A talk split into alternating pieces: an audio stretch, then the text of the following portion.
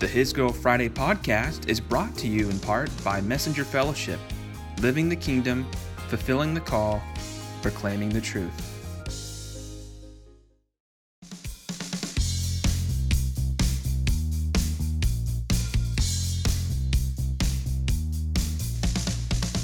Have you ever listened to a message, a sermon, a speech, and the speaker is talking about this one truth or principle and you latch onto it, but then before you know it, your your mind is snowballing into this rabbit trail that is kind of connected to what's being talked about, but for the most part, you're kind of in your own mode of thinking.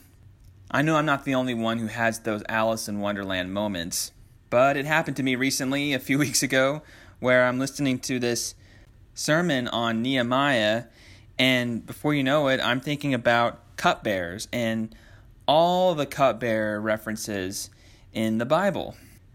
While the sermon centered on fasting, I was thinking systematically through Genesis, Nehemiah, even some of the historical books like Kings and Chronicles. In short, the premise of my mental wanderings honed on this question What does my priesthood at work look like? Having read the book of Nehemiah several times, I couldn't help but want to find the relatability between arguably the greatest non divine cupbearer who ever lived and the typical lunch pail hard hat worker in the marketplace.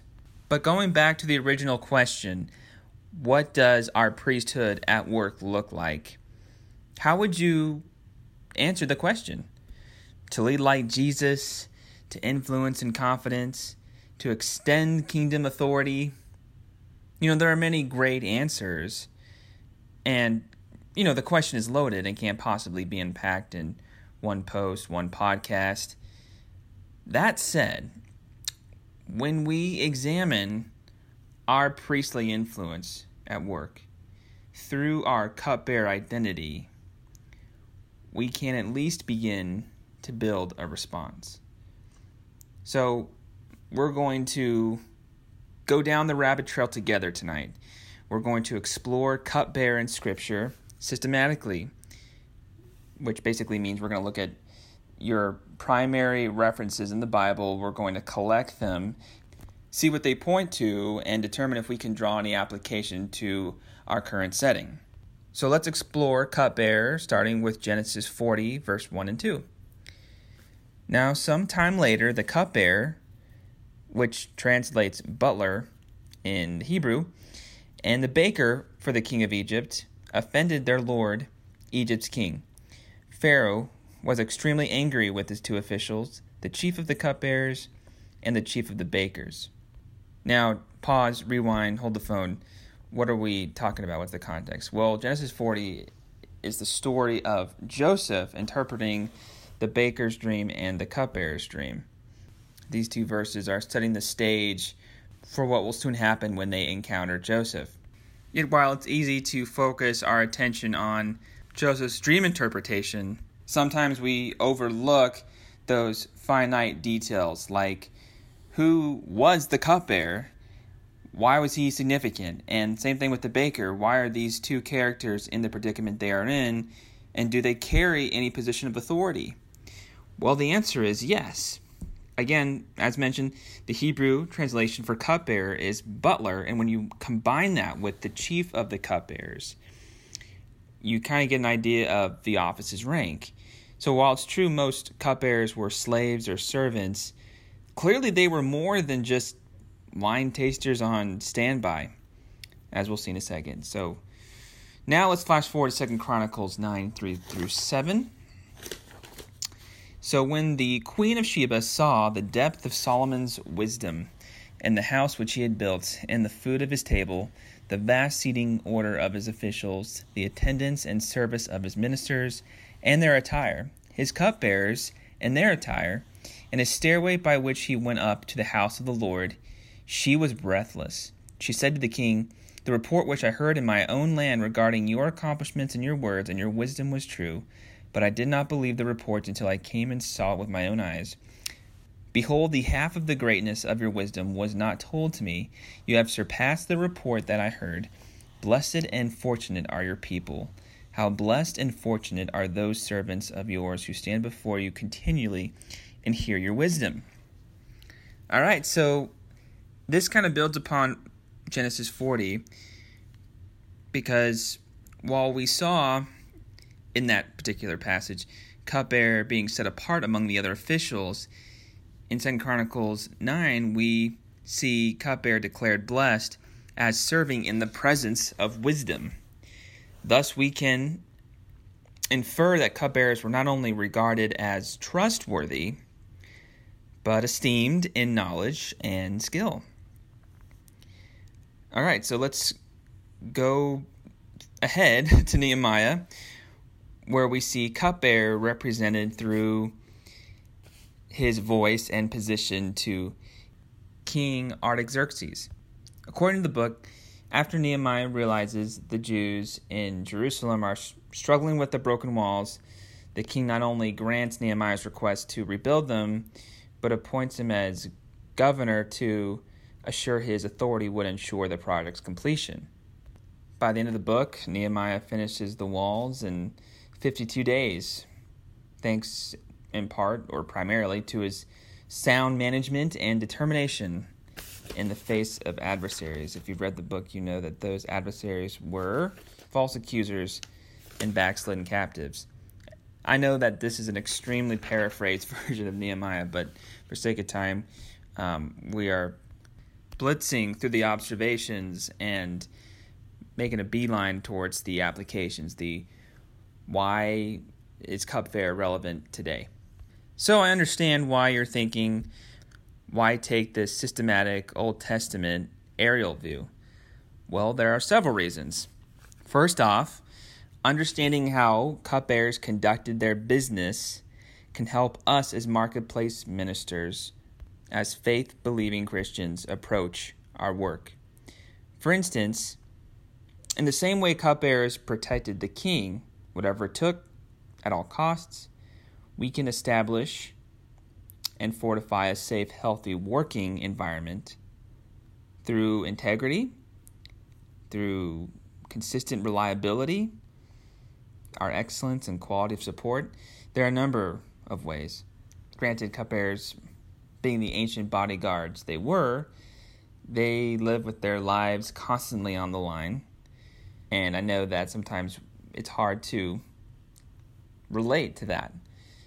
But what we can relate to at least for the, majority of us listening to this, even when we're working outside our comfort zones, even when we're wrestling with distrust or cynicism, prejudice, self preservation, maybe we're not being treated right by an authority figure or one of our subordinates, maybe we're unfairly being neglected, uh, not giving an opportunity to advance or discover or learn more in our fields.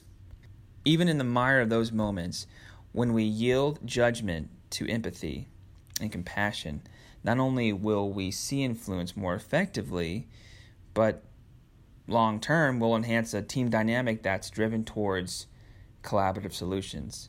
And I want to talk about this. I'm going to drill down on this point in my next post, in my next podcast. Secondly, when we apply the heart of a cupbearer, we can find inspiration in not only protecting our work environment, our work culture, but purifying it as well. And this is one of the points that I really want to zero in on tonight with you. Remember, cupbearers, while fragile in job security, obviously they lived every day as their last. If a foreigner brought in suspicious food or drink, cupbearers were the first line of defense. The king would order the cupbearer to make sure that they you know the, the food the, the contents weren't contaminated or compromised in some way and if they were you know the cupbearer would get sick sometimes even die only when the cupbearers had checked out the food and drink did the king queen and the royal subjects and the servants of the house partake so you'd think being a cupbearer would be this terrible tragic thing why in the world would you want to be one if you could help it? Well, I'll tell you why. just trying to put myself in the shoes of someone who lived thousands and thousands of years ago. I would want to be a cupbearer because I could perceive myself as a guardian to my Judeo Christian galaxy. Seriously, I could save a kingdom with just one bite or swig. So, yeah, you know, literally every day could be my last, but I would have every reason not to hesitate to put my mortality at risk, knowing what the sacrifice would mean long term. Essentially, to be a cupbearer was to be a hero in its own right, just without maybe the prestige and the dignity and the status of their boss. Now, as for us, we may not have to down poison, but we could certainly purify the toxins within our arenas of influence, whether it be antagonism, condemnation, libel, slander, subordination. Really, the struggles vary depending on what line of work you're in. And one of the reasons I love this particular point is because it applies no matter what your skill or gift set is, no matter what your setting, your surrounding, the, the, the type of people you work with. Because truth is, while we may not be able to change what people believe as spiritual cupbearers living in a 21st century world, we could extend positive resilience into our company's immune system through unceasing prayer, biblical confrontation, and uh, 1 Corinthians 16:13 slash Colossians 3:23 mindset. I'll let you look up those verses. By embracing this type of determination, we essentially decrease by allowing God to increase through our humility, patience, and selflessness that says, I may not be able to change people, but I can be an agent of change in my culture, regardless of the things that I can't control. You see, cupbearers were some of the best people and workers when it came to accomplishing things for the greater good and extending the benefit of the doubt when it came to performing unenviable tasks. Yet, because they could see the past ahead of the past, the future ramifications of their decisions, ultimately cupbearers had little problem being obedient, albeit they probably knew they'd lose their life if they refused. And boy, would the script change for us if we knew there wasn't any room for stubbornness. At the same time, I'm sure several cupbearers knew the rewards that awaited them if they chose to persevere.